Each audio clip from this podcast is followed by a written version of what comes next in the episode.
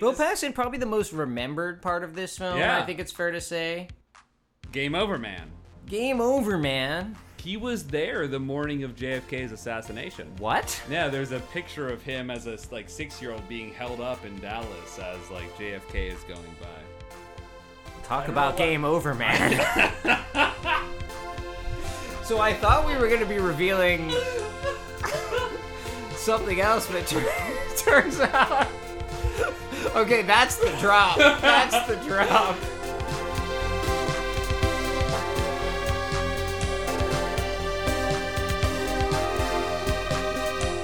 You're tall, but I'm standing in front of you. It's a podcast.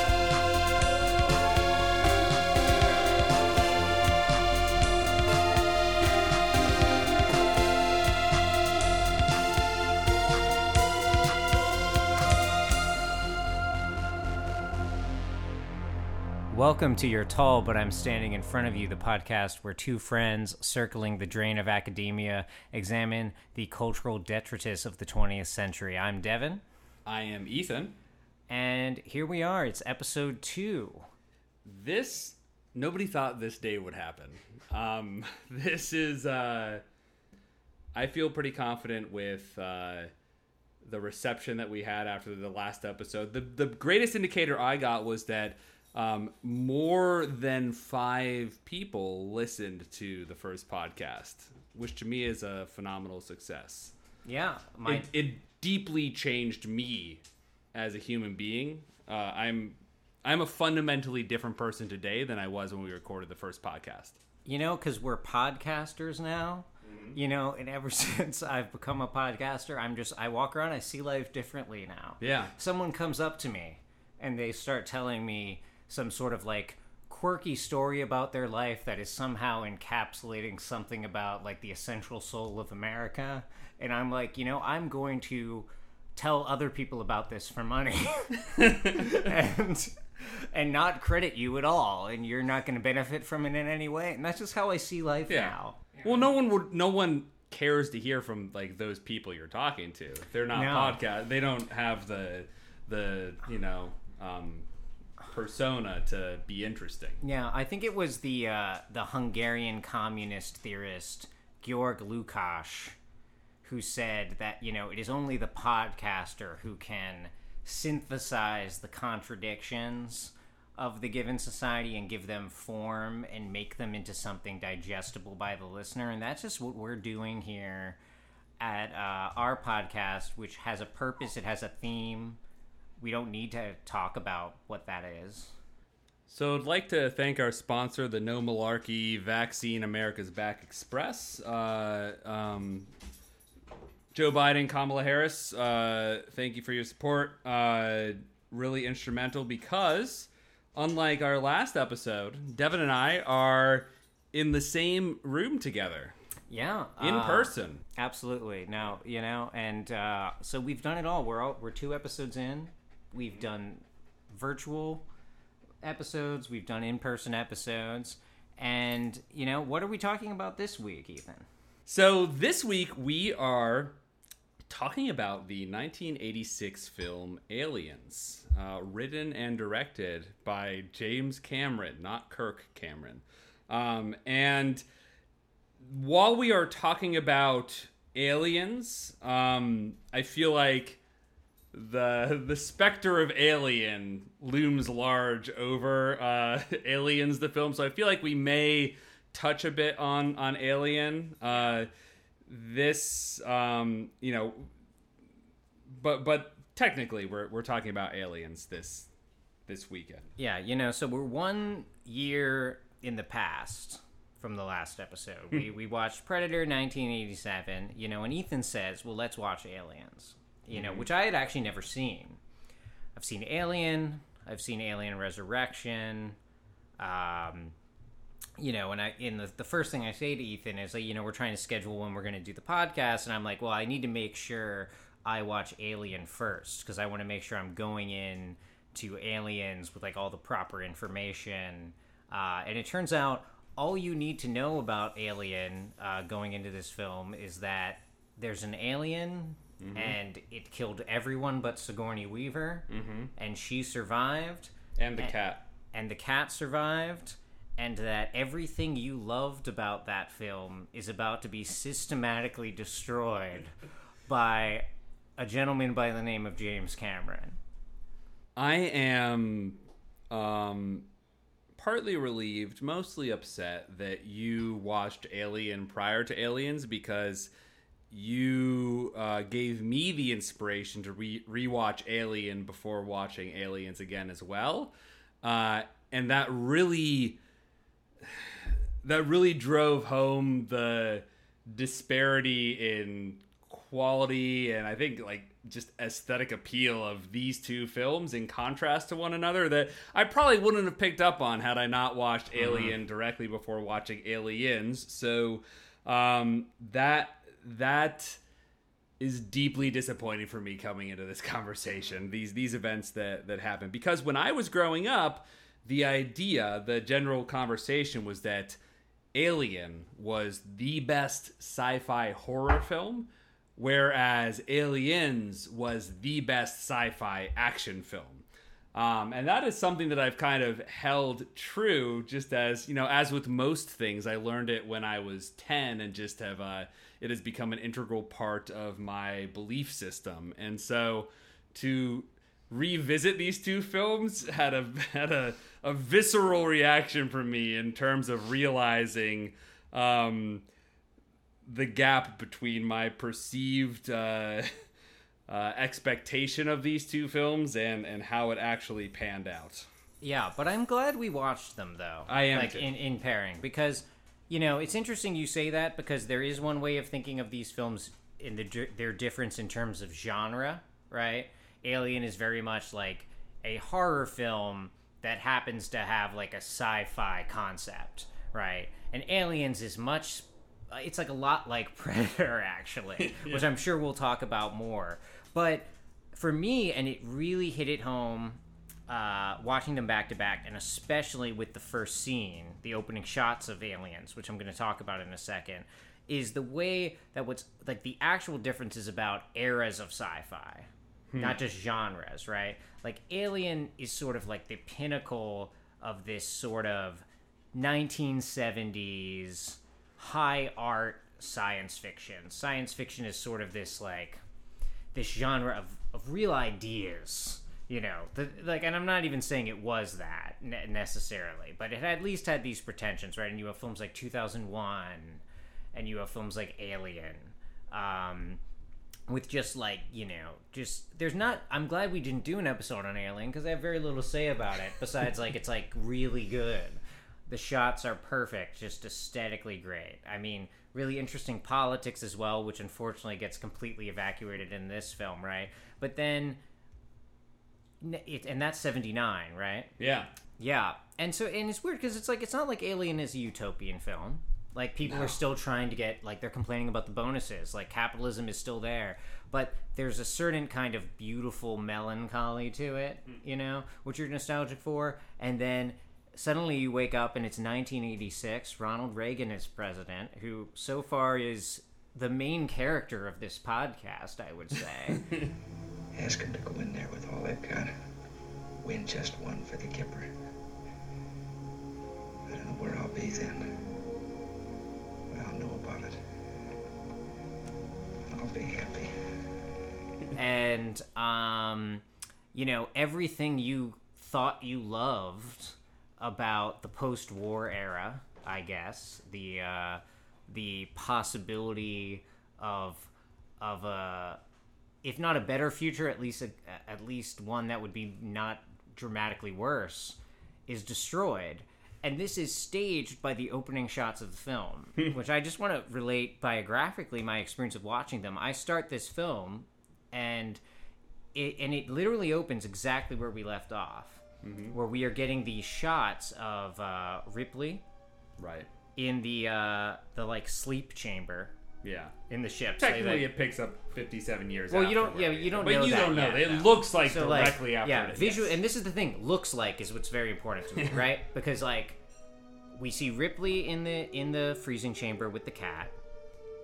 we see all these shots of, of the uh, the Nostromo, the ship from the first film, and there are these these long shots with these great angles. The music is great. Everything is covered in this like sparkle of starlight, and it is just so filmically beautiful like in a kind of like new Hollywood 60s 70s way. And I paused the film and I like messaged you and I was like, I love this film. This is what I'm looking for. And I was expecting a continuation of Alien because I had rewatched Alien. I was like, it's so good. And I was like, Aliens is not doing what Predator's doing. It's giving me more of that 70s sci-fi aesthetic. And what it's actually doing is it's giving you the taste of that. It's showing you they can still do it. It's saying like, "Oh no, I'm James Cameron. I know how to do that technically. Like I have the the the physical skills to film things in a way that looks like uh like kind of like beautiful and almost like modernist in that way, right? Mm. But I'm also going to now deny it to you for the rest of the film. I'm showing it to you just so you can see it being completely destroyed, and instead, what you are going to be be given is just the Ronald Reagan universe par excellence. So, so, so, in terms of the real world, right? We've woken up. It's been a pretty long time since Alien, in terms of like the actual time on the planet Earth. It's been seven years, which been 57 years. yeah. Well, well, the real Oh. world. I don't understand. The world you and I I don't in. understand what Yeah. you're saying. Yeah. What do you mean? so, in terms of time on the planet Earth since Alien came out, 57 It's years. It's been seven years. Uh, and uh, you know, you've gone from from you know the the last gasp of the '70s through the stagflation into the the you know the high period of neoliberalism. But then we find out diegetically when Ripley wakes up. And for some reason, they're always telling people in films that they've been asleep for 57 years with like very little prep. But Ripley finds out she's been actually like asleep in the ship for 57 years, and uh, she's waking up, uh, has been discovered by chance by like a what is it like a like a salvaging ship or something. yeah, like they were they were disappointed to find her because they were hoping they'd get some salt, but because there's someone living there, they don't get the yeah. the reward. Yeah. Yeah, but so 57 years of like diegetic time have passed. And uh, Ripley is now uh, forced to basically recount the plot of Alien for these uh, these um, this military brass explaining what happened. Not e- no, uh, the the people she explains it for are the company. It's the Weyland-Yutani Corporation. Is who she first explains it to. Uh, who in Alien they're simply referred to as the company, but it establishes that she has to essentially report to the folks who owned the space refinery that she blew up, trying to explain why she did it. They don't seem very receptive to her story. They they're not sure whether or not to believe it. Um, given that the fact that there's now a colony on that planet where they landed and found that spaceship with the the eggs on it that started this whole thing off, and they're doing just fine. So, um, they why would we believe her? But oh wait, immediately they lose contact with the planet, and the the Space Marines come in with Paul Reiser's, uh, who plays the kind of the Weyland-Yutani, the the corporate stooge in this film. He comes into like hey, weirdest thing, crazy coincidence. We just lost contact with the colony of this place that you told us about. Can you please come with us to the colony to investigate? And if you do that, we'll give you like your old job back. Essentially, so you gotta. This is a, a win-win for everybody. Um, so it takes about 17 minutes for us to get to like just explaining why Ripley is now in this new scenario where there's going to be aliens involved, obviously. Yeah, and so I watched the director's cut or something. It had some restored footage, right? And there's a couple scenes that I think are cut probably from the version you watched. Where so we get two other crucial uh, pieces of information. One, we actually see the ship from the original Alien being rediscovered by the child Newt's family. The other scene that gets cut here, which though thematically is so important, is we find out that Ripley had a daughter, and Oh. uh, that this daughter died at some point at the age of like 60 something right? Because she's she's immediately asking what about my daughter? And and they uh, they do some research they come back and we're like we found out your daughter she died like you know x number of years ago. And there's this scene of her kind of like touching the photo of her daughter as an elderly woman and uh, saying how like she promised she'd be back for her birthday or something, right? And so this is cut from the uh, theatrical version of the film, right? But as we'll talk about later, this is very important because the film is establishing that Ripley is supposed to be a mother, right? and obviously, Obviously, what what I mean- else could she uh, Yeah. possibly be? Yeah. And then, um, you know, Frankly, I get why they cut it because why why establish that she you know had some had some other reason why she needed to be a mother. That's, yeah, no, that's actually totally should, unnecessary. Yeah, we should bring that back up later because it's, it's that's very. But like, there is like a diegetic reason for Ripley's uh, longing for a position of motherhood more so, but it is cut from the film because like obviously like you know well if she's a woman what else is she going to do right? So Paul Reiser's character Burke, the the company guy, convinces uh, Ripley to go on this mission. She says one caveat though. She says, You're going out there to destroy them, right? Not to study, not to bring back. and he goes, "Oh yeah, no, for sure." Yeah, and this is like kind of the fundamental tension of the Then film. why are right? they going there? To it's a little it's a little unclear what exact like what exactly is going on here if you're not like because you obviously know what's actually going on is that they the company wants a sample right but but so this uh the the uh the corporation right which remind me what they're called again Weyland-Yutani. Wayland Utani, right? So it's interesting because they start in Alien, as you said, they're like literally just like a background detail, like they're on some boxes and stuff, right? Yeah. But uh, this film starts the you know the mythologizing of the Aliens franchise, where it makes them really like a a entity.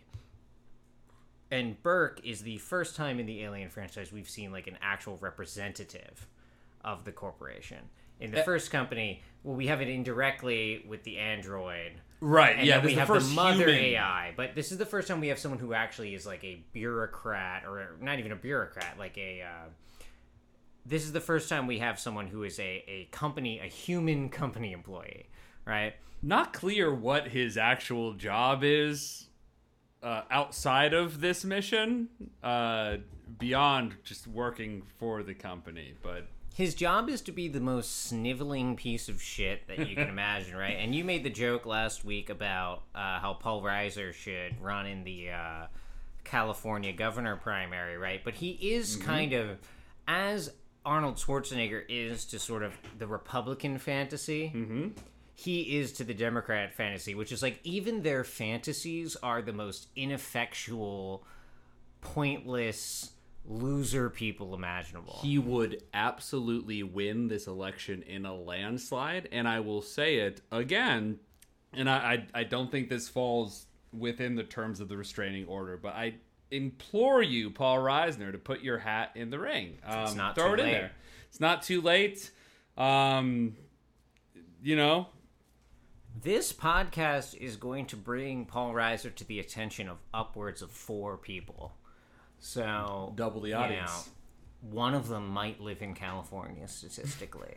There's not a zero percent chance. all, that's all you need to have a recall, uh, a successful recall petition. So, you know, and it's like at this point in the film, right? To get back to brass tacks, there there's sort of this question, right? Which is if you've watched Alien, which as as my partner Kanar was pointing out to me while we were watching Alien, the people in Alien, the characters haven't watched Alien. So it's easy for us to watch that film and be like, you need to take this more seriously. That's the alien, right? but so also the people in Aliens haven't watched Alien. The only person in Aliens that has watched Alien is Ripley, right? And she's literally presenting this information to the company.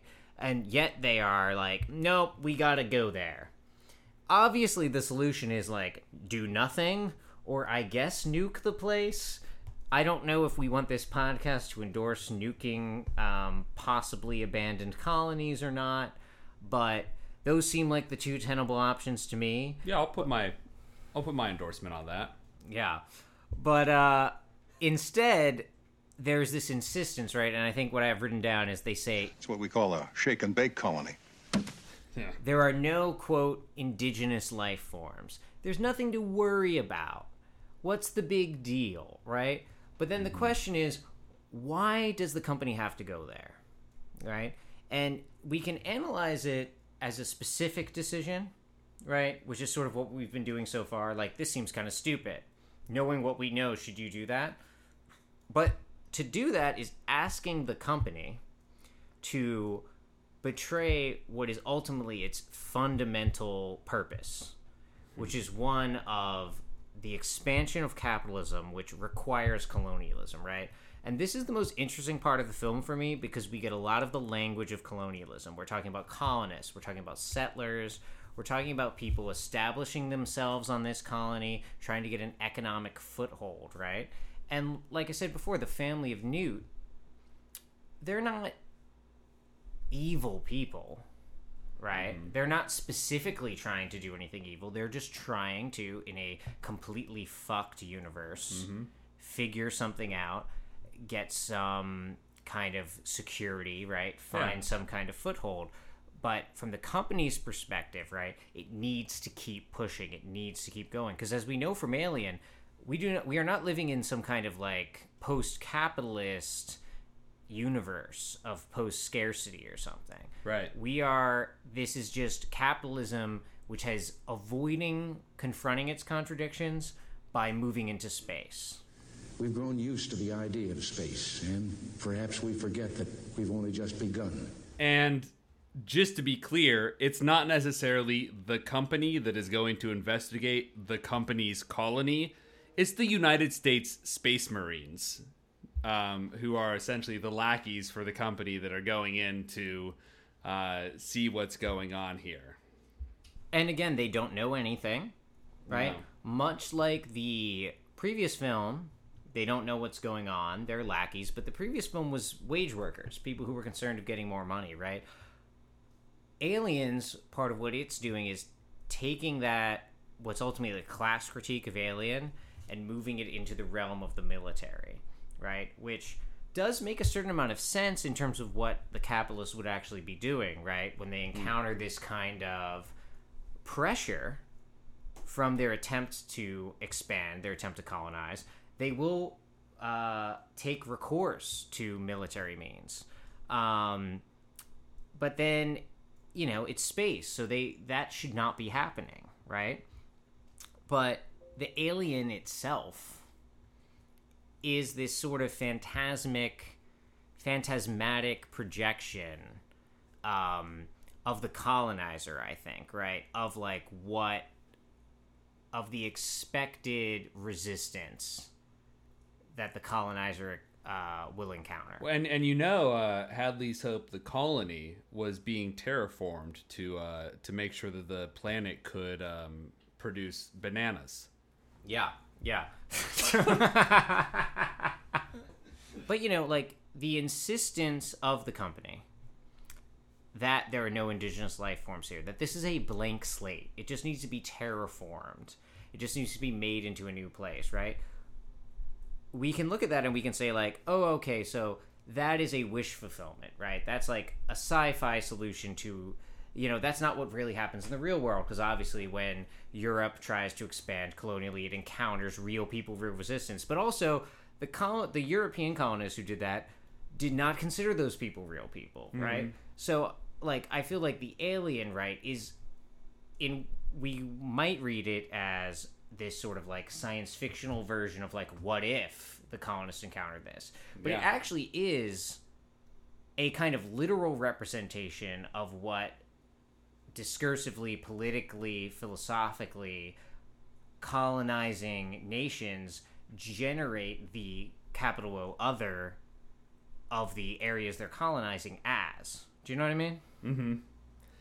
It, it's it's this this the manifest destiny of uh, science fiction tropes. You know, it's it's essentially the West, but in space. Um, yeah.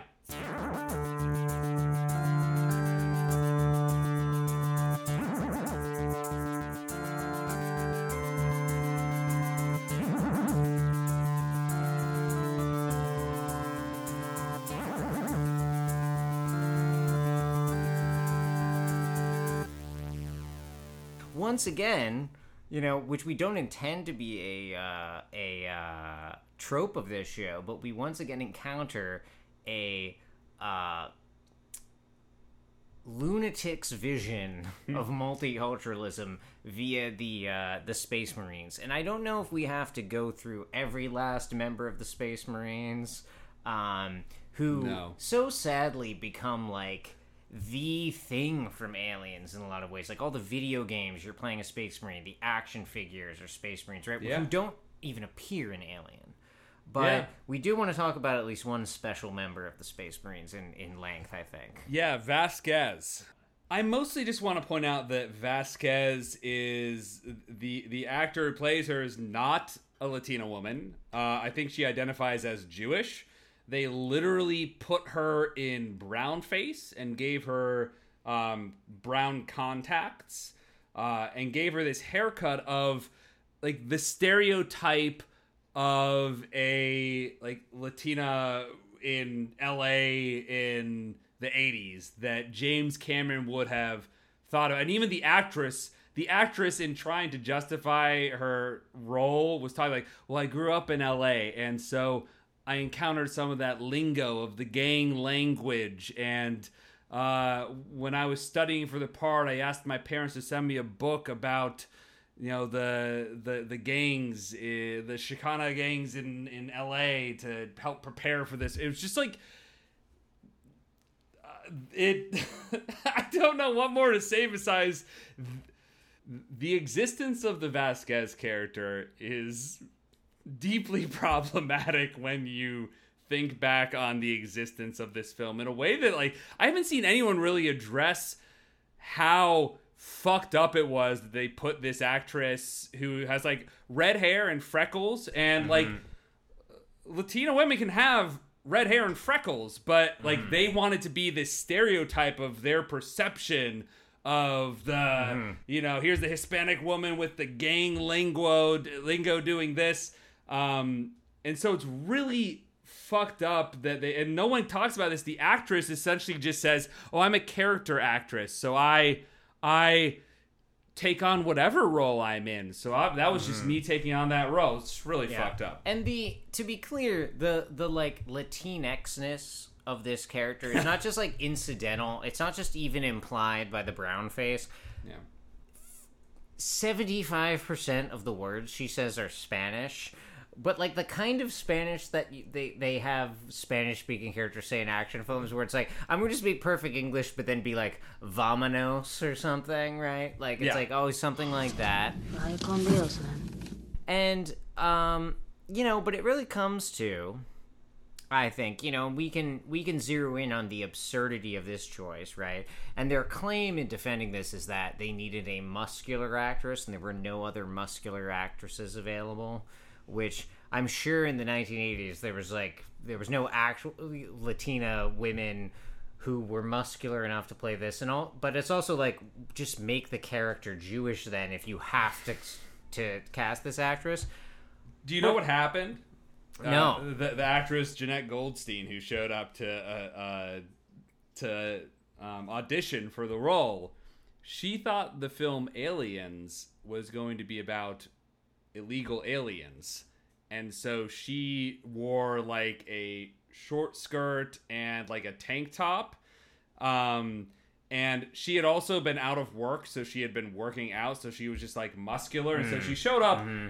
totally not knowing what the film was about, but sort of going with what she thought she should do to audition for it. Mm-hmm. And they were like, "Oh, you're muscular, so you're going to play Vasquez." But I don't care that you're like you're you're not at all who this character is supposed to be. You're gonna you're Vasquez. You Yeah. got the muscles. I mean, this is fucking horrifying, obviously, to hear. Uh, but you know, this is the logic of the film, as I was just trying to talk about with like the way the xenomorph or the alien, right, is this like phantasmic projection of the colonized as this like this image of like who is being colonized as being horrifying incredibly strong requiring a outsized military response to contain all these things are being reproduced in the exact in the production of the film itself by you know their attempt to cast a latinx actress and doing whatever they did instead. And and like the veneer between the science fiction world of aliens and the Reagan 80s is so thin be, to It's the props. point to the point where they even because of that whole the whole silliness with oh she thought this was about illegal aliens they literally put a line in the film where I think Bill Paxton's character says, "Oh right, Right. Somebody said alien. She thought they said illegal alien and signed up. laugh track hilarious uh so that like it's it's Yeah. not even that far removed in in how they portray it on the screen Yeah, and this is the way in which Aliens is really holding the torch from Alien, in spite of itself, right?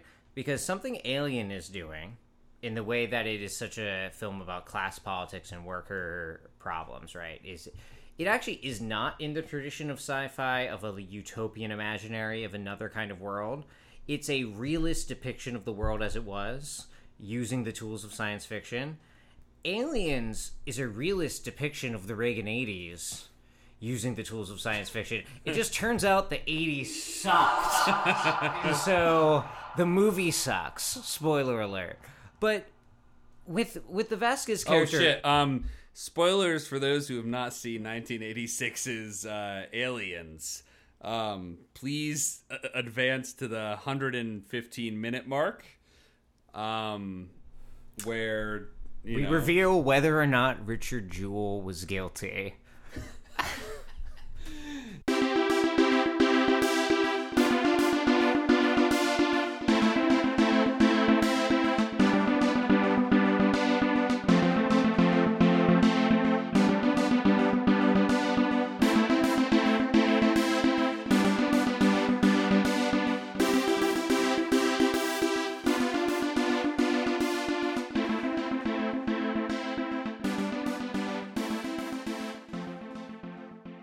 Anyway, that's why I think he's innocent. Wow. But um you know, this is the thing. It's like this is a more honest form of of capitalist multiculturalism. Because this is all capitalism actually cares about is appearances. It cares about is this depiction of this character as a Latino woman credible enough? Are we going to experience blowback from this? That's what they care about as a as a blockbuster film. And it's just that Yeah. in 2020 we can say like, "Oh, we're less racist than that now." But it's actually just that the uh the conditions for what is passable have changed, right? But you can look to any number of film. You can look to the, the you know the, the the products of like of of woke scion. What the fuck's his name? the you have to narrow guy. way down Uh, the Hamilton guy, right? Lin, Lin uh, Manuel Miranda. Lin Manuel Miranda, right? Like, Yeah. like, like it's it's always just about what is the the complete social situation in which the film's being. Hey, let's make uh, Thomas Jefferson black. yeah. We What's the it. problem? We did it. We did Anyway. it. Hey! Um, the podcast is over, everybody. we did it. Um, so I want to at least acknowledge there are some other Marines involved. Many of their names begin with like H's or something. Uh, they they sort of become an amalgam amalgamation eventually. It's just this. They get mixed up uh, eventually, but Bill Paxton is in it. He, Bill this- Paxton probably the most remembered part of this film. Yeah. I think it's fair to say. Game over, man. Game over, man. Game over. And then he continues that general theme of talking for the entirety of the rest of the film in which he's alive. Bill Paxton, a classic example of like sticking the landing early and then just like doing the same trick over and over again. Yeah, but so you got you got Bill Paxton as Hudson, and he's his main characteristic is he says man a lot. You've got a bunch of people who, spoiler alert, are about to die, so we don't need to go into them. I will. Uh, we'll talk about it later, but um, we also have the bishop character. Yeah, Bishop we're gonna talk about, and then we have Hicks. Yes. So Hicks is is uh from a modern viewer, it's very surprising that Hicks survives as long as he does because you watch it as a modern viewer and you're like, "Oh, I know Bill Paxton. Some of these other people are dis- distinguishable to me. The guy that like plays like whatever his name is, Matthew, no, Alpone, Apone. The guy that plays him, he's in Halo, so like I know who he is. But Hicks survives the longest of anybody. Uh which is just purely by virtue of having been the guy from the Terminator. Yeah, that's why I mean that's that, why James Cameron. Well, apparently they went through a number of people to play the Hicks character before Mm. before just landing on the guy that is very conveniently who James Cameron would want to have in the role. Who could we possibly get to play this character who has no discernible traits besides the fact that he doesn't die? Um, I was thinking of uh, Pete Buttigieg.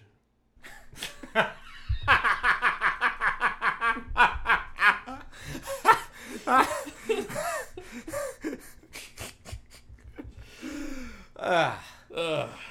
All right, that was good. So Pete Buttigieg and everybody else, they get on the fucking plane or whatever it is. Mm-hmm. I can't tell you what it is. They go to the colony. So this is where the film really does go into hyperdrive here because, you know, we've been setting up, we've been talking about issues of colonialism, we've been talking about you know, Sigourney Weaver's experience of waking up after 57 years, which she gets over very quickly.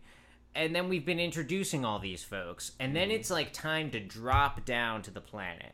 We're doing the classic, like, helmets on in the, like, sci fi version of a helicopter.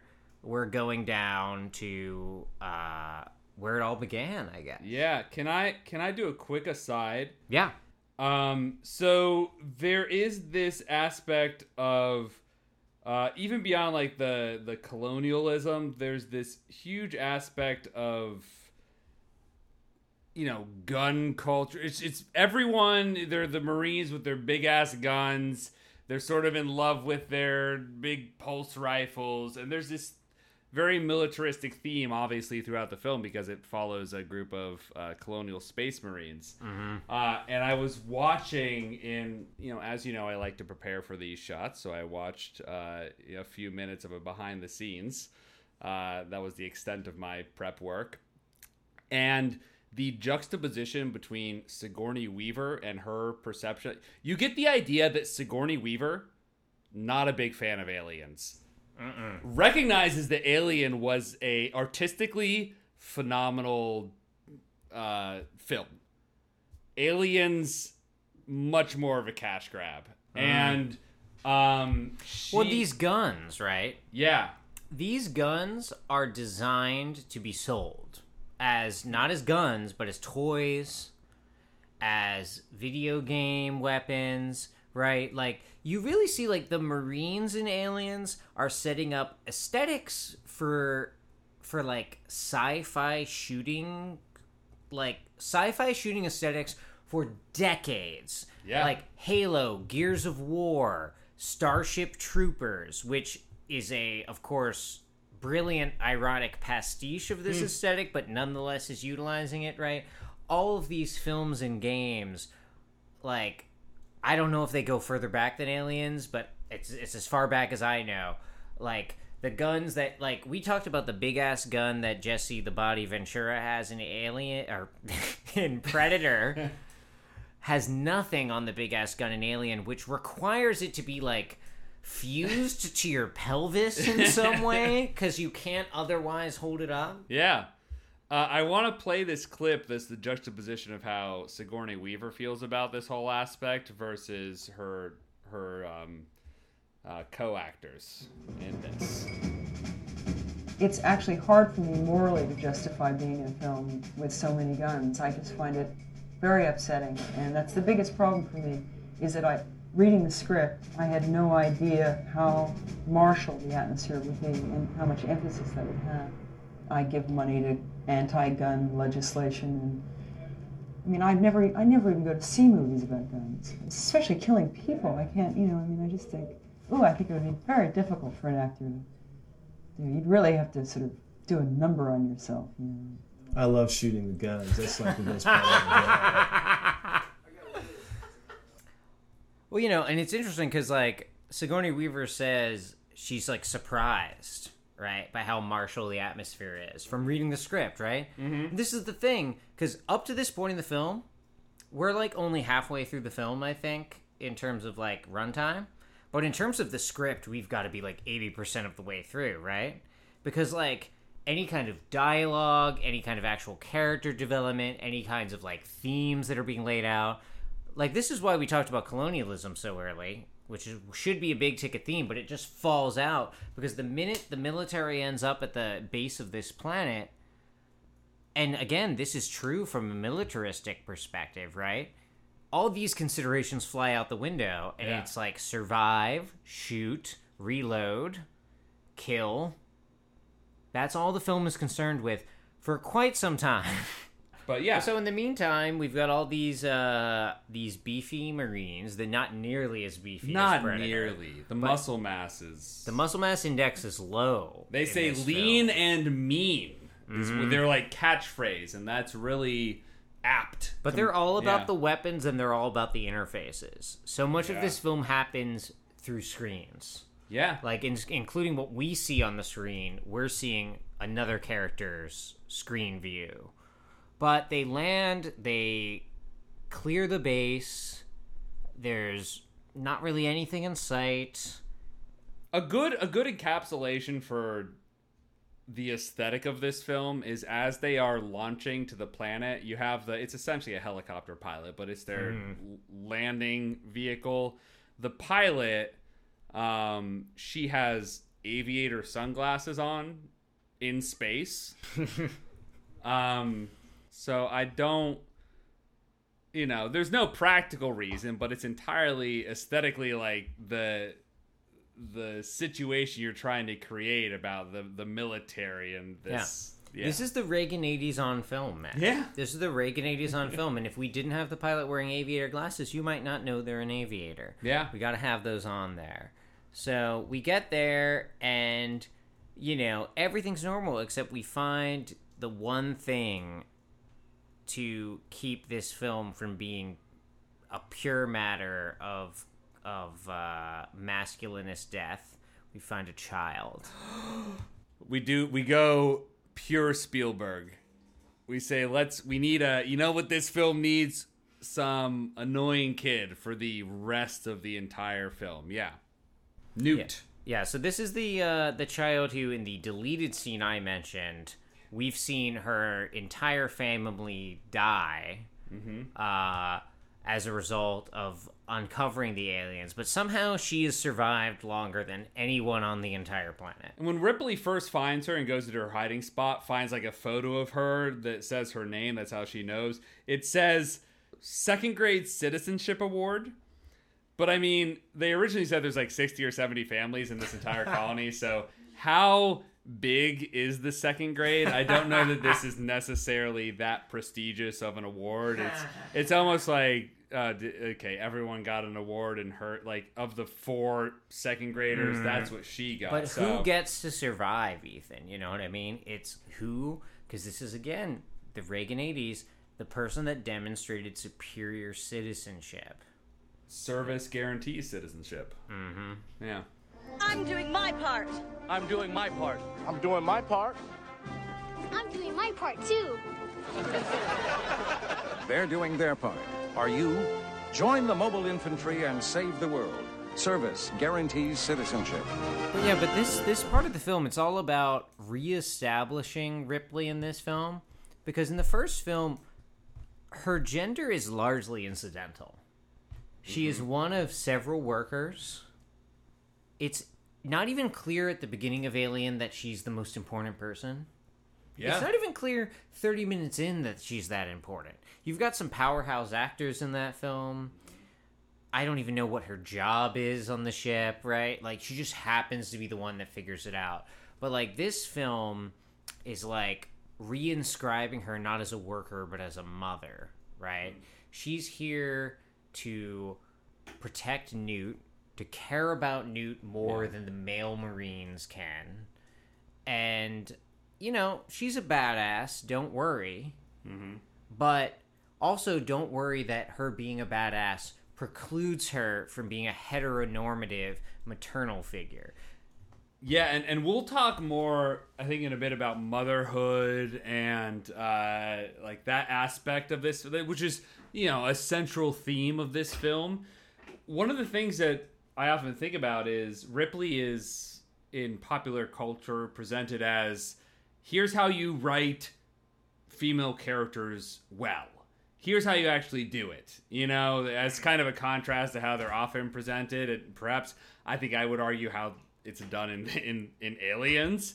Uh, the thing that I find so interesting about that is that the Ripley character in Alien was written as a man, mm-hmm. and then then they hired Sigourney Weaver to play uh, Ripley. So what made it work so well is that the screenwriters weren't trying to conceive of the characters. Oh, this is the strong female lead. As they kind of were unbridled from that like the tropes of here's how we write a female character and that managed to make it work pretty well in alien because Mhm. otherwise you might imagine in the late 70s it would have fallen on a lot of pretty uh like sexist tropes. Um but but the character wasn't written as like wasn't well written as a like strong female lead. But again in alien the the sex of the characters is pretty irrelevant. You know and, and the race workers. the race of the characters is irrelevant. Yeah they're all just workers uh like on this space refinery. And so uh we'll chat about motherhood and and but like alien there is a strong theme around like sexuality and just just in the tropes that he uses or not the tropes but The design of the alien. design- yeah, the- like, the way it's that- not that it's a sexless film or anything. yeah but it doesn't but- fall into tropes essentially Yeah, not in the same way. Whereas, Yeah. whereas in Aliens, it really just has the energy of that CIA ad where the woman is talking about being a cisgender millennial with Yeah. generalized anxiety Yeah. disorder. Which whom among us has not been a crew member of the Nostromo, and thus fully fully conforms to that description. You know, we get to we're on the surface of the planet. Hudson's picking up the colonists' trackers. Mm-hmm. They appear to be all together at the base of the fusion reactor, and I mean, they're obviously like how do you not look at them and like oh well they're obviously all dead you've seen evidence of a battle all of their bodies are together at the base of a fusion reactor they have to realize that they're dead right yeah, but this film's a big part of it is that people are not looking with their eyes. They're always looking through screens and they're looking through tracers and they're looking through mm-hmm. detectors, right? Mm-hmm. And the, the the famous thing about the aliens is it's not even clear how they subvert these trackers, but they do very easily. like there's so, in both one of the closest conformities between Alien and Aliens is these scenes where someone's staring at a screen, being like, three feet, two feet, right, five inches. It's right here. It's right here. And it's like, but it's not here. What are you talking about? And then it's like, oh, turns out it was above you. And it's Yeah. like, how many years of marine training did it take to be like, maybe it, maybe we look up, maybe it's, but, you know, it's. hold on there's a third dimension Yeah. Seven. Six. Can't be. That's inside the room. It's reading right, man. Look. But these tracers have reduced things to two dimensions, and that's all anyone can see, right? Uh-huh, and this is actually happening in the real world in a lot of ways. This is the 80s. This is the rise of financialization, right? This is Yeah. going on. Yeah, and, and so they pick up that these colonists or their bodies are on the trackers, and so they go in to figure out what's going on, and go figure, it's an alien hive that they run into, and the Marines all get fucked up. And all the characters who we haven't addressed, whose names you don't know, conveniently die. That does work out very nicely for us.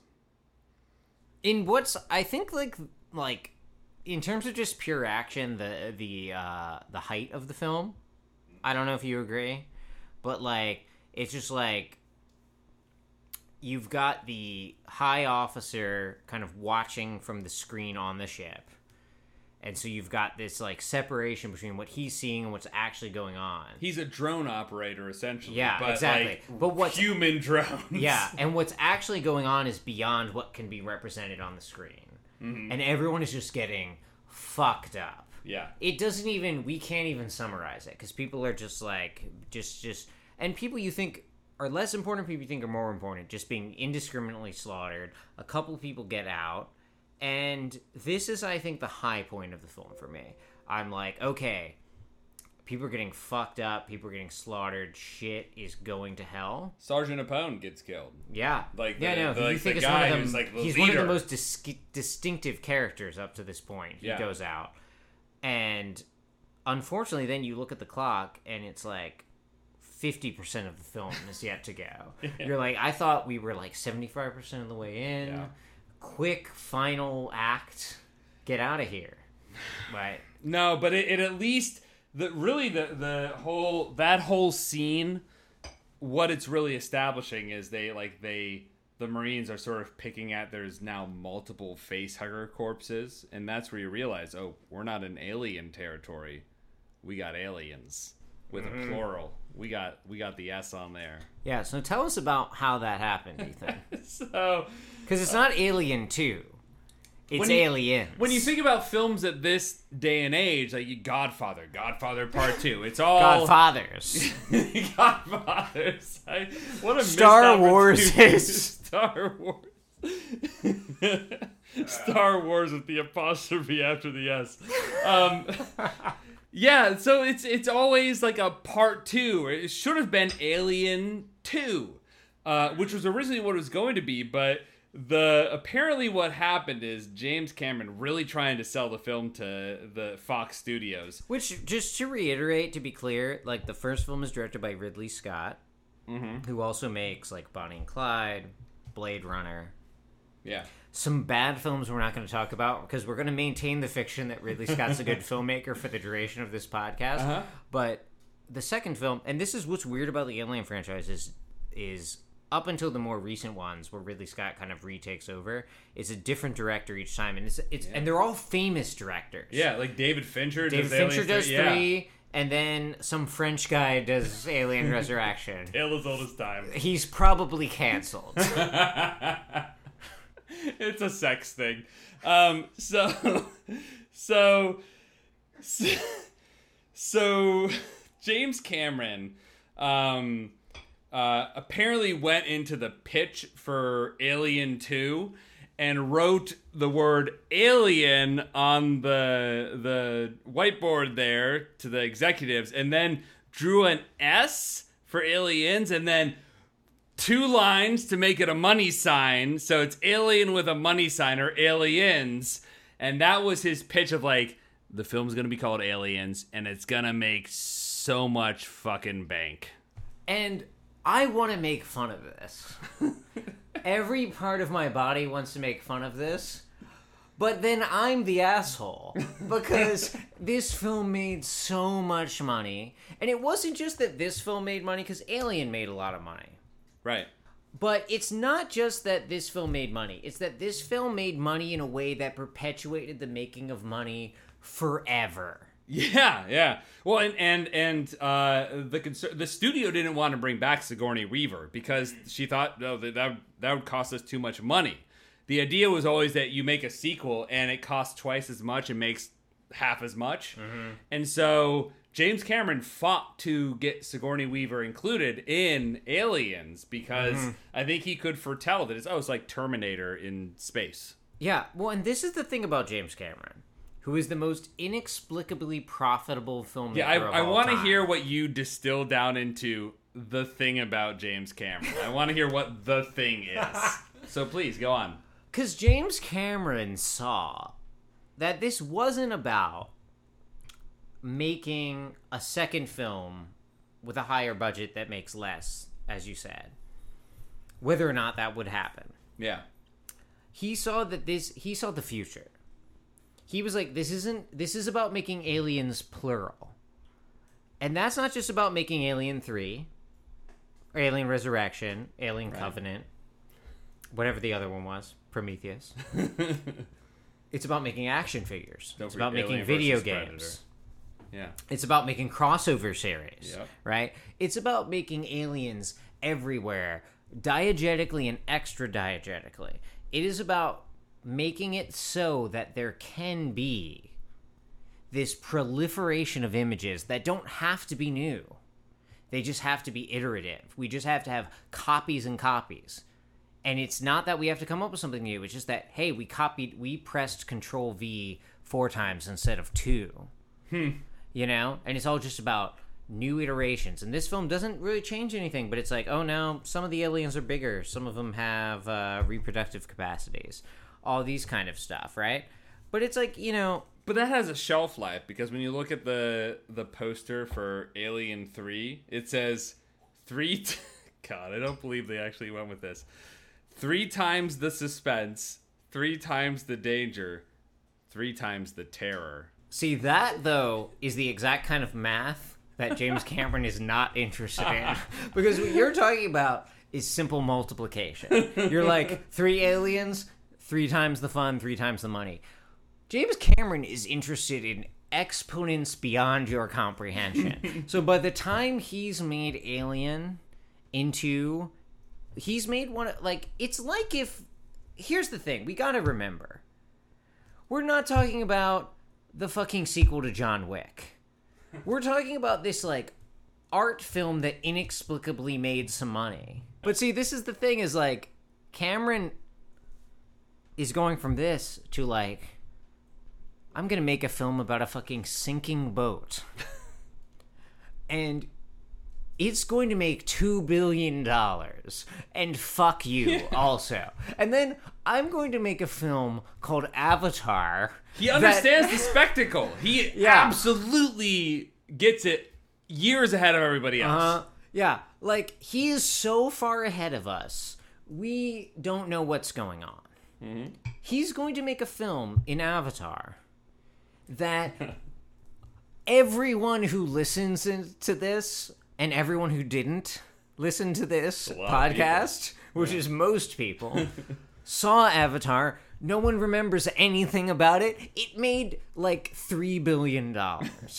right? He got your money. He doesn't give a shit if you remember. Yeah. He was like, I'm going to make this thing that makes money. And it I w- know how to make things that make money. It would not have made that sort of money if he had released it two years later. So he No. like is very prescient in when he does the things he does too. It's pretty brilliant. He sees the opening and Yeah. he takes it, and it never makes any sense. he makes Terminator 2. Well, he made The Terminator, which, you know, that's early in his career. That's what he does right before this. Yeah. But he makes Terminator 2. I think one of the greatest action movies ever. One of, like, the hit action movies of Now, the 90s. why do you think it wasn't called Terminators? Because he knew it wasn't the time for. He knew he couldn't do it twice. he knew he couldn't do it twice. Yeah. This is the thing about him. He is always the minute you think you know what the thing to do is, because you're like, okay, we're making films about sinking ships from history, things that really happened. I got it. I'm gonna do this too.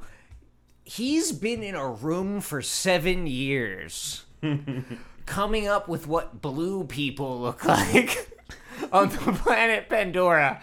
And you're like, you're looking at him and you're saying, ha ha, James Cameron, there's no way that figuring out what blue people look like for seven years is worth it.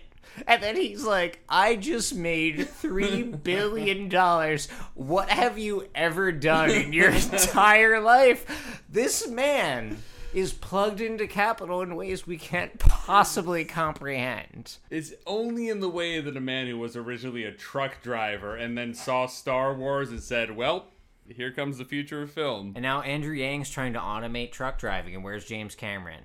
He's making Avatar two through seven. Yeah. which that yeah. You think James you know- Cameron's gonna run for mayor of New York? Fuck off. It's he's gonna be mayor of whatever city Jeff Bezos founds in seven years. He's laying the foundations now. You're laughing at him, and he's laughing at you all the way to the bank. His safety deposit box is the size of 40 safety deposit boxes. This- it's a giant middle finger. This it's is- inflatable. This has gone so far off the rails that I feel like this episode should be called "You're Tall, but I'm Standing in Front of Yous." Um, so.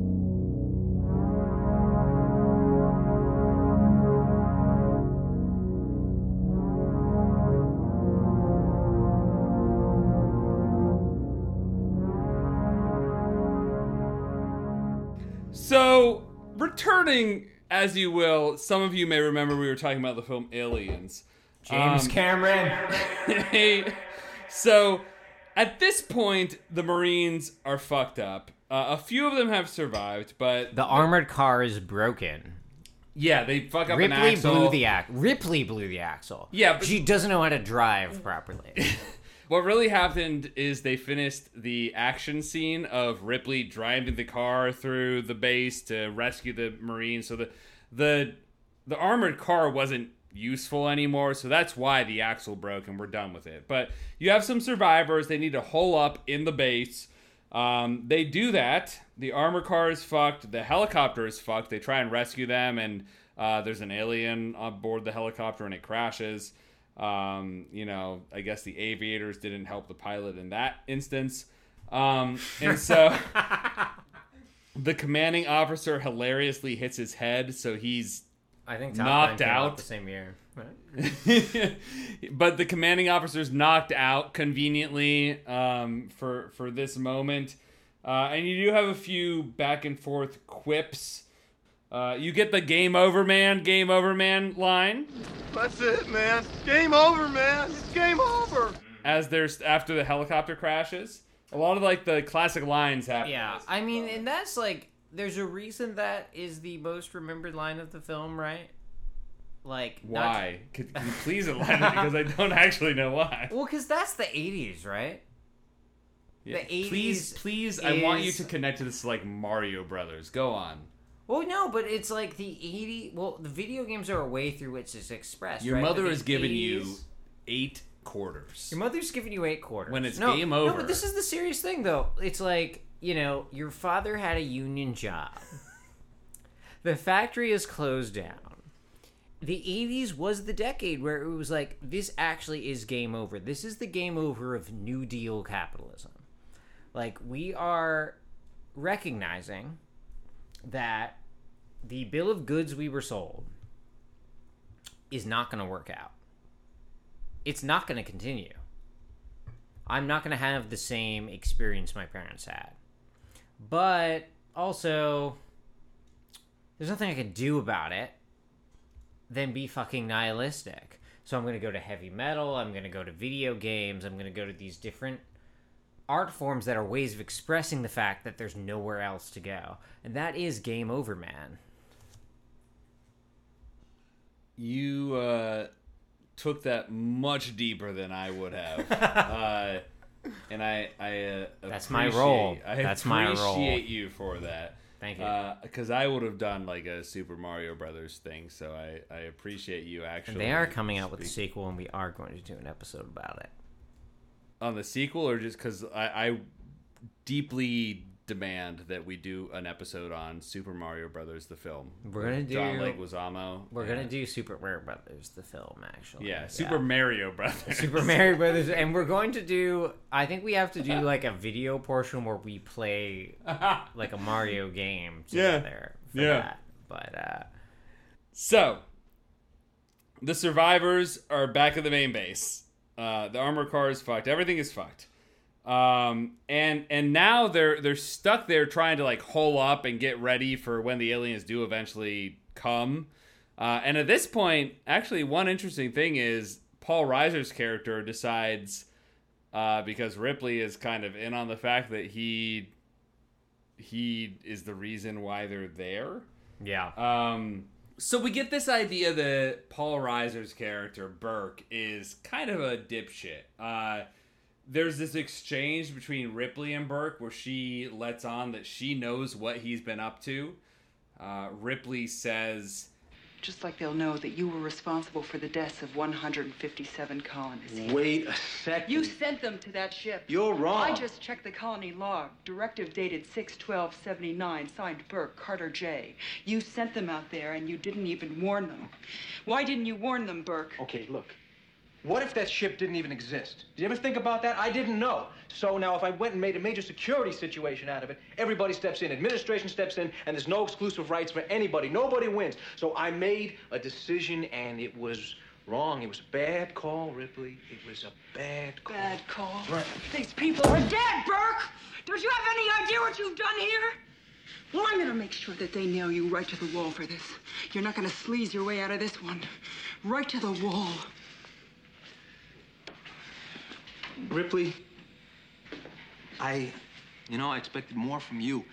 I thought you'd be smarter than this. I'm happy to disappoint you. So Ripley is on to Burke. Uh, Burke is pissed off that Ripley is on to him. Uh, and I had this. Oh, Lord. Going into this film, I had my kind of 10 year old perception that this is. And I said this in our, our episode about Predator that Alien is more explicitly anti corporatist. Which Alien is. Alien is in it like in a more su- in a subtle but consistent way, but Aliens uh is not in the way that I remember it. Uh and and when you look at this exchange, it to me even emphasizes this idea that well, it wasn't the company that was asking them to go in and secure this alien and bring it back. It was you know, you can make a general argument that oh, Burke is motivated by profit and blah blah blah blah blah, but it wasn't. Oh, the company told them to go in and mm. and secure an alien and bring it back. So it's it's really muddles this anti-corporatist idea that I thought the film brought up. But this makes me wonder is it actually more of a sophisticated anti corporatist take? Which, not to do the position that you just parodied, but like, this is the thing. The truth is, from Burke's perspective, he is doing his job. He's doing all he can, right? Yeah. And so the problem is the system, right? And do you disagree? I so I do, um, but we have um, perhaps a disagreement here. Whereas I think that it it puts it on the individual. It says, well, the issue of what happened here was Burke. He put in a call that got these colonists killed. That went outside the order of command of how he should have done it in the company. And again, you can make an argument like, oh, he did it because he was motivated by profit and blah, blah, but like, it it makes it the insinuation to me is that it is individually motivated as opposed to an inherent flaw in the system of how the company is set up. My question would be if he hadn't made that call, would he have been fired? Because in the world where he doesn't make the call, we don't know it goes to shit, right? So I think there is this, you know, I am by no means trying to claim this film is doing this intentionally, but I do think this film is sniffing the line of Reaganomics hmm. like the purest cocaine you've ever seen in the straightest and whitest line you can imagine. And in that, I feel like it gets at how it actually works. I'm not saying it's being critical of it, but I'm saying this is how it works is individuals feel they have no choice. Do they actually have no choice? I'm not sure, but they feel they have no choice. That's what I want to posit. Yeah, so you're saying that Burke essentially did what he had to do within the context of what his role is. Yeah, and they design his role such that he will feel that he has no choice. And that's the plausible deniability, right? So then they can be like, well, you know, we didn't tell him to do that. We don't want him to do that. Hmm. But the people who don't do the things Burke does keep getting fired.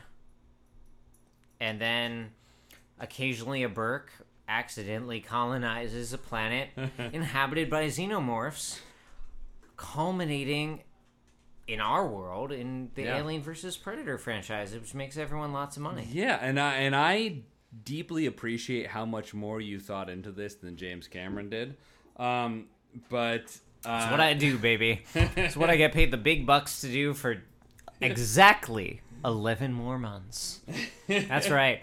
Subscribe to our Patreon we don't have. Please. My god, my family is literally dying. um, but you know, regardless of whether or not he's a you know pawn in the system, Burke does eventually unleash some face huggers to try and uh, impregnate essentially uh, Ripley and Newt. Uh, so that they can bring the specimen back without it being detected. Still not clear for me why it's that important to get a specimen throughout the throughout the series to this point. What is Yeah. going so poorly that you need a specimen? Do you have any ideas about this? I mean, have you seen the quarter three reports? yeah. The thing I love is immediately preceding uh, the scene where Ripley and Newt escape the facehuggers. They like put a fire alarm on, so the Marines come in and classic, say, "Yeah, classic film. Yeah. You- if you've watched action films, you know if you're ever captured in a room with smoke detectors, you just you pull out the lighter you happen to have. Yeah. You light one of those. You get one of those smoke detectors going. Then everyone knows something's going on in the room. and they do, and they save them and kill the face huggers. And Because what I do when I'm one of 12, one of five. what is the number at this point? It's single Yeah, digits. ru- it's so. Oh Lord, I have to say. So it's Vasquez. It's the Vasquez, CEO. Hicks, Hudson, CEO, Hicks, Hudson, Uh, Ripley, Rip. Yeah, Ripley. Newt. and, when uh, I'm one of a small number yeah of living Marines, Yeah. and two of us are in one room and everyone else is in another room, Yeah. I don't keep very close tabs on the on the second room. I take care of my bathroom breaks. I get my kombucha brewing because that takes it takes weeks. It was really a, a statement about the state of the American military uh, pre Reaganomics, where you know it was really falling apart, not ready to uh, to combat a Soviet threat. At I wish I could apply. Have you ever seen Meatballs? I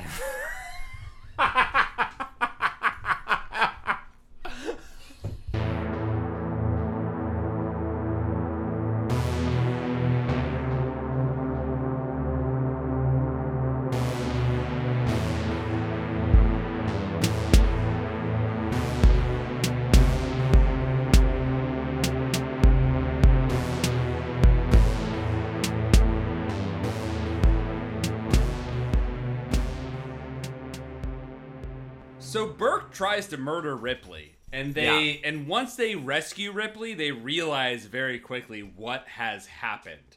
Uh, more more specifically, Ripley realizes what has happened, and she somehow recognizes the entirety of Burke's plan in a way that is unsettlingly complete. So Because I had no idea at that point. No. Because I have to be honest. I gotta be honest. This point in the film. So just speaking of temporality in the film, mm-hmm. the slaughter of the Marines is literally the exact halfway point through the film. yeah, It is fifty percent through, yeah. and up to that point, I was like, you know, this film's good. I like this movie. People are gonna keep being slaughtered. Things are happening. It's pretty dynamic. There's some corporate critiques. Fucking idiot. the like as like I'm just like a driver of a Tesla trying to commute to work without dying at this point. And my wheels are falling off, and I'm veering into a pole, and uh, I'm it, my car is on fire, Yeah. and my the handles of my door have retracted inside of the car because that's a cool futuristic thing for my car to do. But like at this point in the film, I'm just like, what the fuck is ha- is even going on? So you're sort of like Corporal Hicks, who in that moment says, oh, Just doesn't make any goddamn sense. He figured that he could get an alien back through quarantine if one of us was impregnated. Whatever you call it. And then frozen for the trip home. Nobody would know about the embryos we were carrying. Me and Newt. Wait a minute now. We'd all know. Yes, the only way he could do it is if he sabotaged certain freezers on the way home. Namely yours. Then he could jettison the bodies and make up any story he liked. I love this because she um, apparently knows the entirety of Burke's plot. This is so nuts. I mean, listen, listen to what you're saying. It's paranoid delusion. How, it's really sad. It is paranoid delusion. Yeah. But it's only paranoid delusion in the sense of thinking Burke would have to come up with a story to cover it up.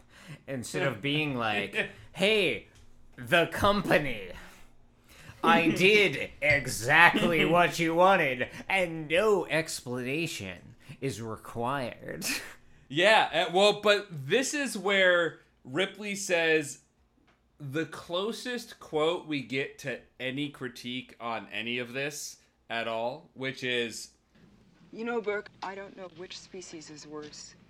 You don't see them fucking each other over for a goddamn percentage. And that is literally the closest we get to any critique of the situation as it has evolved throughout the course of the plot Mhm. of this film Yeah. is that one line and I guess maybe when I was 10 I took that line and was like yeah look at this uh, it's really showing it to the corporation but in Mhm. retrospect it's such a fucking throwaway Yeah. uh, it's so useless And it's only because it can only even be said because the protagonists are Marines, right? Yeah. You know what I mean? Like, in the first film, they're workers. They're just like fucking miners and shit. They're just guys trying to get by. And in this film, it's, oh, you're fucking over the Marines. Hmm. That's dishonorable. And then we're back to the predator logic we were talking about before, where it's basically kind of reproducing what we were talking about between uh, Dutch and Dillon. yeah that sounds- Whatever yeah. Carl Weathers' character is called, you know, where it's like Dillon, oh, you son of a bitch. yeah.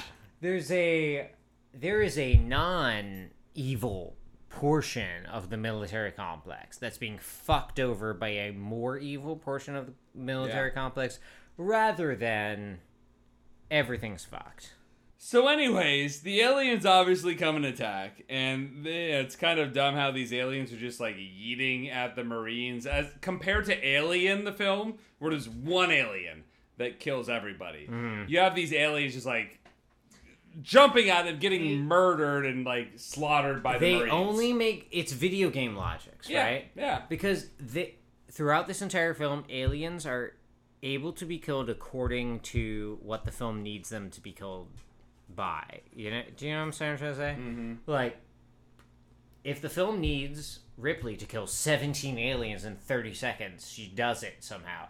Even though five aliens killed 15 Marines at some point earlier, Mhm. it's like, what are we even talking about here?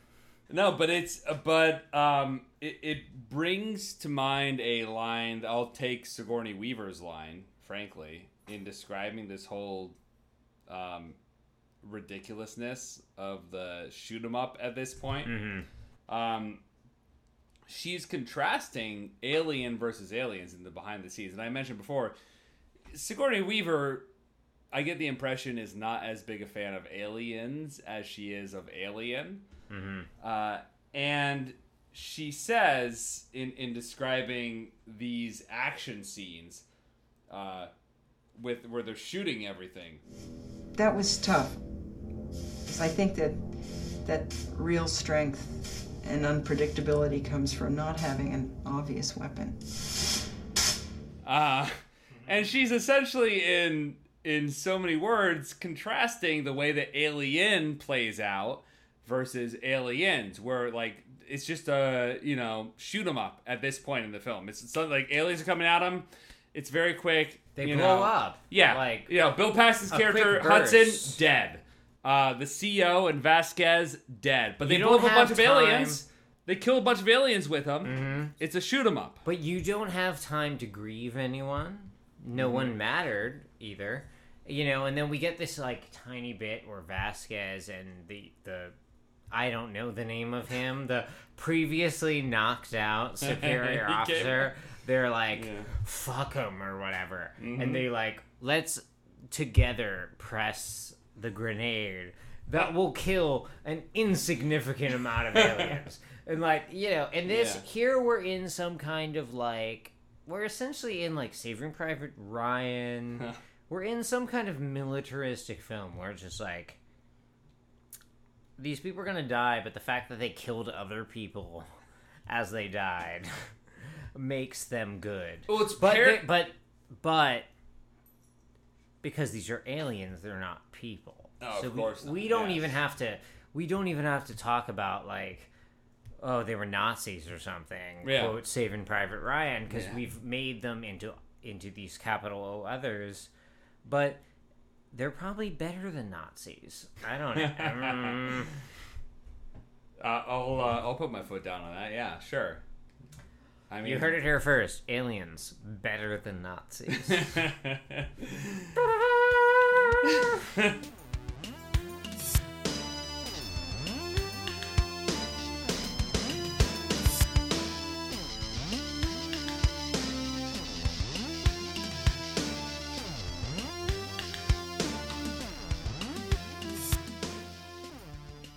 The thing I find really interesting about this point in the film is how closely it actually parallels Predator. Of the like, it's all the ancillary characters are buying time for who you have now realized are the lead characters. So Vasquez and the CEO blow themselves up. Uh, Bill Hicks' character Hudson uh, dies fighting the aliens. They're all dying to buy time for the other survivors to get to you know the escape essentially to, to get to the The- the space chopper Get to the um, that's but it's a, it's a parallel i think of, Yeah. of how predator no, plays you're out. exactly right. You're exactly right. Yeah. Uh, and and so this is all going on. Um, and uh, at this point, uh, Bishop, the artificial person, is is apparently maybe going to call in a ship to save them. Nobody really knows at this point. But Newt Newt gets captured by the aliens as they're trying to escape. Yeah. And Ripley is completely certain. Yeah, so maybe let's let's talk about this because I know that uh, when you were watching the film, I told you Mhm. there are two moments in this film where I feel like it jumps the shark, and I said I won't tell you where I think those two moments are, but let's reconvene when we actually record this. Mm-hmm. And uh, so I'd like to um, have that conversation now because right now is the first moment where I feel like the film jumped the shark, which is where Newt gets captured by the aliens and uh, Ripley decides, not, I'm going to get the fuck off this planet. And, you know, because obviously Newt is dead. Mm-hmm. Uh, she says, "I'm go- because I'm a mother. I'm going to go rescue Newt, my Yeah. child. I'm going to go Yeah. to the hive. And that's where I feel like the film first jumped the shark. So I had this exactly pegged. Oh, right. As the first moment the film jumps the shark. And I will say, you told me this beforehand. And I spent the entire time I was watching the film, like, plagued by this. I was like, my god, if I don't identify the two times Ethan thinks the film jumps the shark, how will I ever face him again. And then, like, when I reached those two moments, I was like, how did I ever doubt Ethan? it's so hilariously obvious. But specifically Yeah. to me, to refine what you just said, it's not just that Newt goes missing and the previously incredibly pragmatic Ripley foregoes all of that. All of her, like, go up to the heavens and nuke the planet because Mhm. that's what has to be done shit. Yeah. Because she feels motherly. Yeah, because But- again, she says that after you know half the Marines have been taken by the aliens. Maybe like they even know they're not all dead. They know Mhm. that some of them are not quite dead yet. But she's like, oh yeah, of course, nuke it from orbit. That's the only thing we do. But once it's nuked, then I need to go save her. Yeah, and the line Ripley repeats over and over again to Hicks. Is it Hicks? Mhm. Is uh they don't kill you. And I'm just like, I'm hearing this. And I'm like, they just killed all of you. like, maybe Hudson survived and Yeah. is being cocooned, but like, we've seen almost everyone being literally killed on screen. The, so I think earlier in the film they had uh, they had said like Sergeant Apone and maybe one other person weren't dead. They were still getting Mhm. life sign readings, which essentially meant it was like when they uh, when they first went into the hive, they found a colonist who wasn't quite dead, but was like "kill me" because they were infected and Mhm. they, they were going, but like they're Yeah. going to die. Here's the thing. Go Do on. they deserve to die? Yeah. Yes. Yes. And I hope they burn in hell, but Yeah. also, if we're going to discern amongst their deaths, Mm-hmm. how does Newt rise above them? The only way is through recourse to this idea of motherhood. Yeah. This idea, you know, which re- this is really what we should. I don't even want to go in any other directions because this is what should, we should talk about at this point. Well, it's a central theme of the film, and so As uh, the Wikipedia article will tell you. Yeah. Because if you go to the Yeah. Wikipedia article for Aliens, it says that motherhood is a central theme of the film, and then it just has a picture of a generic, by which I mean white, because that's what the person that posted this thinks is generic to them. Mm-hmm. Uh, white mother holding up a white baby. So let's let's I think a good starting point is let's contrast Alien with Aliens because Alien there was a lot of subtext around sexuality and sex. Um, and you can thank H.R. Giger for uh, the a lot of the imagery and like the design. Like, frankly, the entire alien ship looks like a vagina by Yeah. design. Uh, but the idea is you have a you know you have a male crew member that is um, Impregnated. impregnated or raped by a alien being, Or and both. yeah, indeed, and then gives birth to, or and is essentially killed in the act of doing this, but is is killed by this alien being birthed from him. And so it's there's like this subtle background of like it reverses the um, gender norms of like oh women are impregnated and give birth to uh, offspring, and it's like no, it says no, okay, no, there's a man that is impregnated by this alien and uh, gives birth to the epitomous alien of the film and dies as a result of it. So there's a lot of like it's very clear in the film, but it's never explicitly laid out. Yeah.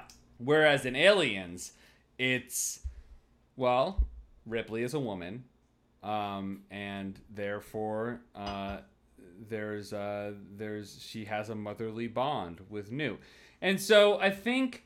Let, so before I think we'll want to chat about this, but uh, but let me just set the scene that um, I think what most people want to hear is uh, two straight white guys talk about motherhood, um, and that's a joke, but also like let's be clear the theme of motherhood in the film aliens was written in the screenplay in the screenplay by james cameron a white dude Yeah. so As like we're talking about multiple- motherhood in yeah. this like white male perspective but also the film was written by a straight white dude in the 1980s Yeah, who no, no, was no, like yeah, yeah, very yeah. cheaply presenting the idea of motherhood Yeah, no, we're not talking about. We have nothing to say about motherhood as any kind of like trans historical essence or something. yeah Whether or not it's ex- it exists as such, but to the mind of James Cameron, it did. yeah And we're talking about what he thought it was. Mm-hmm. And what he thought it was was really fucked up. and, you know, it's all of the potentially authentic gender politics of Alien mm-hmm. are just completely evacuated in the end point of this film because it it it becomes about this person who is ostensibly who is perceived by the viewer to be a woman. Because we're not really given any information beyond that. But she's perceived by the viewer of the 1986 film audience to be a woman. And she has to be redeemed as a mother. She can't just be a badass. It's She almost can't- yeah. It's almost hilarious, and then you think about the film Alien, where the AI on the ship is called Mhm. Mother. Yeah. uh, and the film and in Aliens is like it's there's critiquing it so hard yeah yeah, yeah, and and and and you have it's like a bludgeon. In Alien, there are these undercurrents of gender and sex that uh you know prevail throughout the film. Whereas in Aliens, you have a character like Vasquez, who, well, how do they upend the trope of womanhood in the 80s oh they become the the male trope of an action figure in the 80s yeah. um you have the classic line that is often presented as like oh this is look at this badass quote where uh the one character says Hey, Vasquez. Have you ever been mistaken for a man? and she says No. Have you? And so, whereas in Alien, you have this undercurrent of sexuality and Mhm. gender, Yeah. where in Aliens, James Cameron just writes in these very apparent uh, uh, references to Mm-hmm. gender, but his only response to it is like, "Oh, I'm gonna flip it on its head. I'm gonna, Mm. I'm going to have the female characters take on the traits of male figures in 80s action films. Mm. Yeah. That's how I upend the trope. Uh, they can't be their own thing. They need to become the the men of 80s action uh, films. absolutely Yeah, and, and that's Yeah. that's his that is his only trope, and it plays out repeatedly throughout Aliens. Yeah, no, she wields the same guns that men have Uh-huh. wielded previously in the film. Yeah. She pilots the same vehicles that men have uh, piloted earlier in the film. Yep.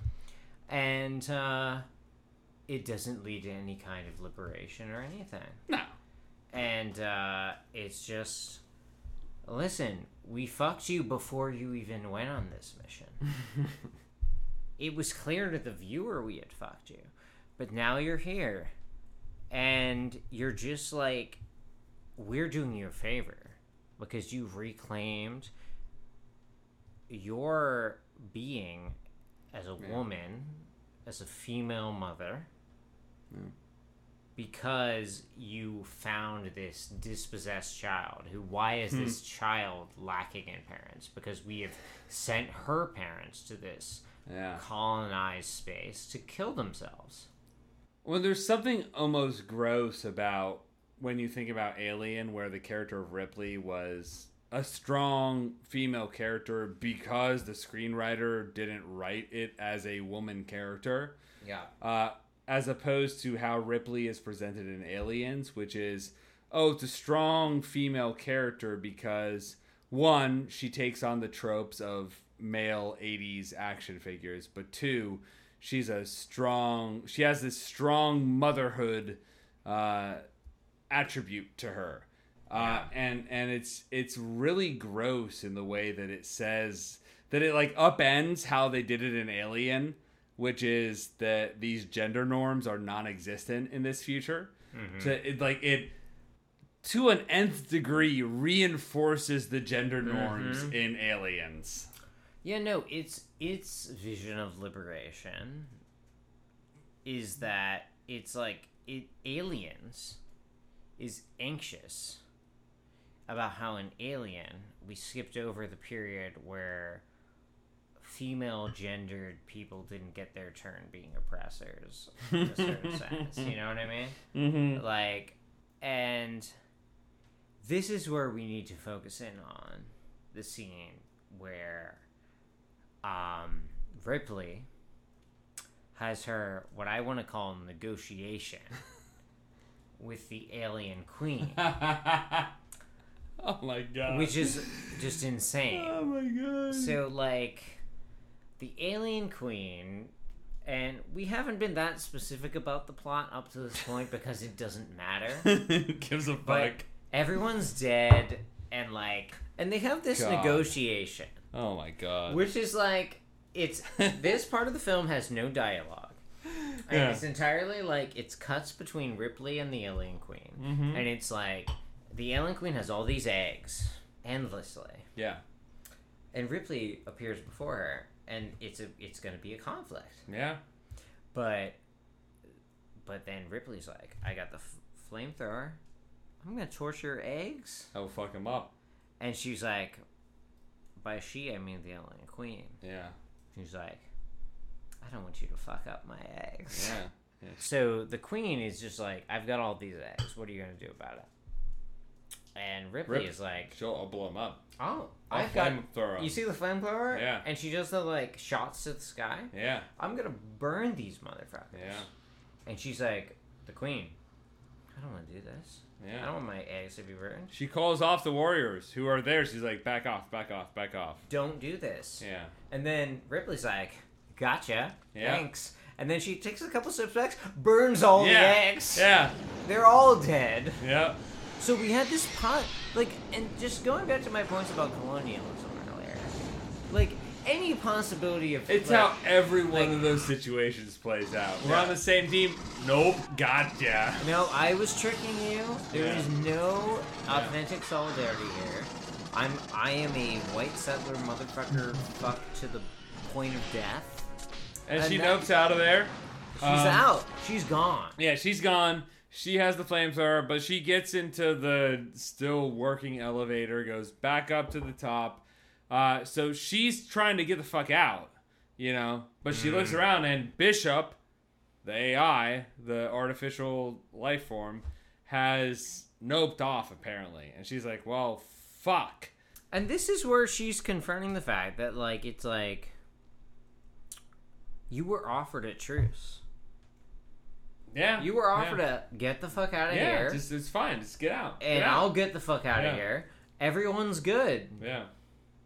And But that she decides to fuck. This is the thing because it's not a moral critique. Mm-hmm. This is where, again, I am. I'm with James Cameron and he's cashing his Uh-huh. checks, and I'm like, but you're doing Uh-huh. something. But you're doing something. I've got my hands on his shoulders. Yeah. And it, like the money's coming out of the ATM, but I'm like, but you're doing something. But let's be let's be clear. At this point, the fusion reactor is overheated. It's going to blow up. So Yes. she did not have to do any of that. That was Yeah. a purely spiteful act Yes. on her part. Mhm. Uh, and so But she's this like, is the thing. Yeah. This is the thing with Paul Reiser as well. Is Who's if you dead wanna, at this point. He's dead. He was like killed by like a fucking like the thing that comes out of the mouth where like the Yeah, other no, he mouth tried to run out. away from the aliens and he got- he got There's alien. always a third mouth. Yeah. Um. So at this point, uh, Ripley runs away from the alien queen uh, after killing a bunch of her kids. Uh, goes up an elevator to escape with Bishop, the AI character who's gonna save them, but he he is gone. The ship is gone. So they're like, "Oh, nobody's there." Go figure. The AI fucked us over again, just like they did in Alien. But uh, at that moment, the other the other elevator dings, and the alien queen emerges from it. So she figured out how to operate an elevator. Yeah. which is uh, just objectively hilarious. Yeah. So this is the problem. You are the financialized absolute nth degree of humanity. Mm-hmm. You figured out how to behave. Yes, I am. You've Yeah. invented elevators. Yes. You can't figure out how to make elevators confusing enough that aliens can't use them, Mhm. but not so confusing that stockbrokers can't use them. Ah. And that that's what brings us to this this this climax of the film. Yeah, I mean, at this point, Yeah. Aliens is basically Wolf of Wall Street negative two. And, and and I will I would have forgiven you if you had said, "Oh, the second jump in the shark is the fact that an alien figures out the elevator." I am insulted. You think that about me? So it might be easy to say that this is where the second jump of the shark is going to be. But actually, it gets much worse because Ripley uh, suddenly um, Bishop shows up with his his ship. He's like, "Oh, I had to get out." It I was- forgot was- about this. He was Yeah. unstable. I had to run away. And Ripley and Newt, uh, Newt, Newt. jump. Newt, Newt. Nuke. Newt. Like a lizard. So Ripley and Noop hop on the ship. Newt. So Ripley. I would like to officially Yeah. apologize for Ethan for not saying Newt. So Ripley and Noof hop on the ship and they they jump on it at the last moment uh, before everything blows up, and they they presumably escape with Bishop up into space. Um, but again, we saw that the alien queen had figured out how elevators work, so she was up there. Uh, they get up to the uh, mothership. We think, oh, we're it's The the mothership. It's the it's the end of things. We've we've made it. Mothership. We've survived. This is the end. Uh, but oh wait, What? Uh, so they get back to the mothership Mm-hmm. and they land. And I mentioned earlier how Bishop literally only exists as the kind of like the outsider that only exists to advance the character development of the protagonist. Yeah. And I literally, every time watching this film that Bishop showed up on screen, my instinctive reaction was, oh, Bishop is still alive. because Yeah. I'm just like, Yeah. I'm so many people have died. Yeah. And I'm just like, everyone's dead. And I'm like, oh, this guy still exists. But he he uh you know gets back up to the mothership. He he rescued he rescued uh Ripley and Newt. Uh and so He comes back. Yeah, and so Ripley and Noof go off there and they are rescued. And uh Ripley says to Bishop, she says Bishop, you did okay. I did. Oh, yeah. So this is Ripley overcoming her prejudice towards artificial people. She And- she okay. has she had it from Alien because that android Mhm. fucked up their whole ship. She has Yeah. overcome it. She's grown as a character, Yeah. so she's ready to say, "Hey, Bishop, I respect you as an individual. What I like about what you've just done in your reading of that scene Yeah. is you're taking cues from the film. You're like, the film's giving me time to think about this. Yeah. It's giving me a second to register what's going on. Mhm. I'm going to have my own thoughts about what's going on, and I'm going to go off in my direction. You're not talking about it as if within half a second of her saying, Bishop, you're all right, Uh-huh. that Bishop is immediately penetrated by a fucking spear Yeah. of the of Yeah. the alien queen. So- which for a split second you're like, was he somehow infected or something? And then it's like Nope. immediately it's like, don't worry about that. Yeah. Don't have any ambiguity whatsoever. He just was stabbed by an external object. It fits the perfect trope of any, um, you know, non-primary character, which is often like characters of color from you know films from this era. They only exist to advance the perspective or the character development of the protagonist. And go figure, Sigourney Weaver. The moment that Ripley says, uh, she says, Bishop, Bishop, you did okay. All right. You did Sorry, okay. He is dead immediately. There's not a pause. Yeah. And There's and no and- moment. And they play it off as like, oh, this is like a you know, it's a play on the the chest burst from the first film. Yeah, This- because for a second you think, oh, oh, Zurich's upset. So Bishop is is fucked, um, and and it immediately gives way to the mother v mother scene of the the queen mother of the humans, Ripley, Mhm. and the queen mother of the aliens, the queen. And this is where I was like, I thought you were trolling me with like, where of the two scenes you think the film jumped the shark? Mm-hmm. And eventually, like, so my initial reaction was like, the initial jump the shark is when Newt goes missing and they're like, she's, they don't kill you. Yeah. When they've killed like 17 people up to that point. Yeah. But then I was like, I was doubting myself because there was a lot of time left in the film. Mm-hmm. But when Sigourney Weaver steps back Yes. and is like, I see to the alien queen, I see you're upset. Let me get back to you. And then is like, the door's open, and she's like, You remember how 10 minutes into this film that has been interminably long, Mm-hmm. which you are like, if you're me, have been watching for seven days or whatever the fuck it was.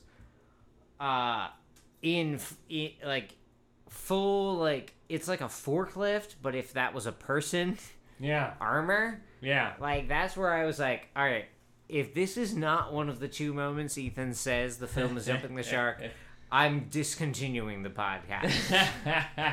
so let me. Can I tell you the exact moment I think that the second jumping of the shark happened? Yes.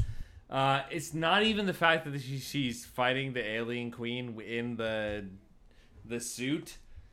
It's towards the end of that fight where she opens the uh, the airlock to space, and she's now out of her. You know, you had this whole absurd moment where she's like, uh, I think she says her her um, exact line is Get away from her, you bitch!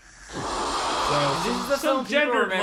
language. this um, is the most yeah. remembered line from the film besides "Game Over, Man." yeah. And I Yeah. just want to say, what does it mean that the two lines that are most remembered of this film are like, uh, what the fuck was it you just said?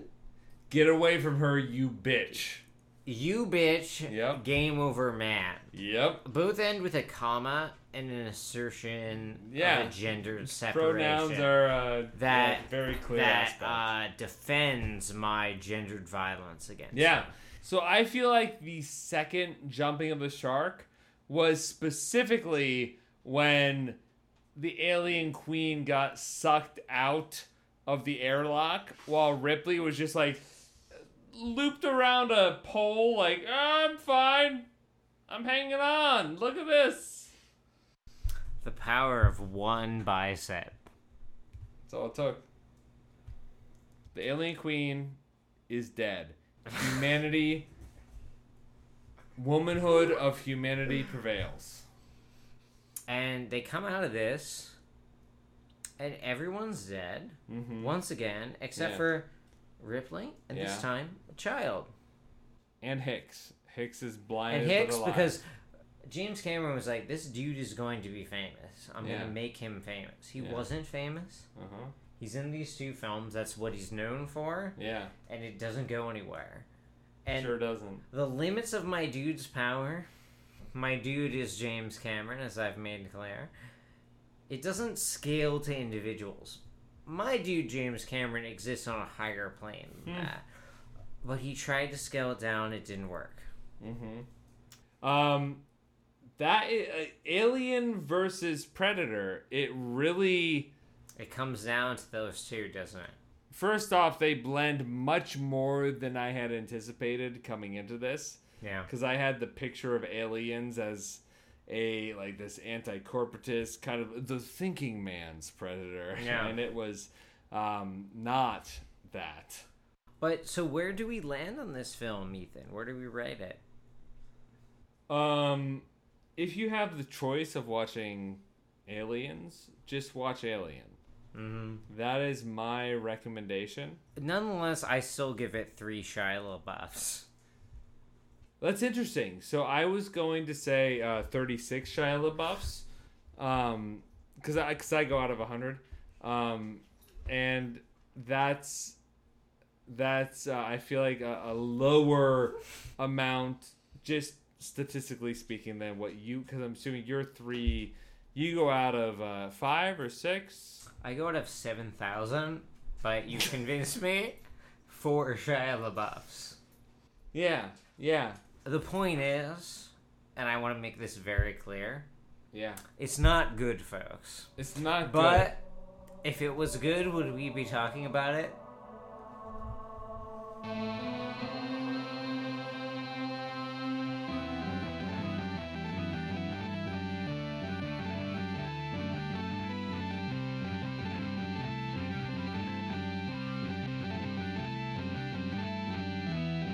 Thank you for listening to You're Tall, but I'm standing in front of you. Please find us on Spotify, Apple Podcasts, or the podcast of your choice, and do give us a five star rating if you don't want to give us a five star rating. Get bent. You can follow us on Twitter at Your Tall Pod. That's your with an E. Follow Ethan at Mathisipi, or follow me at Stale Cooper.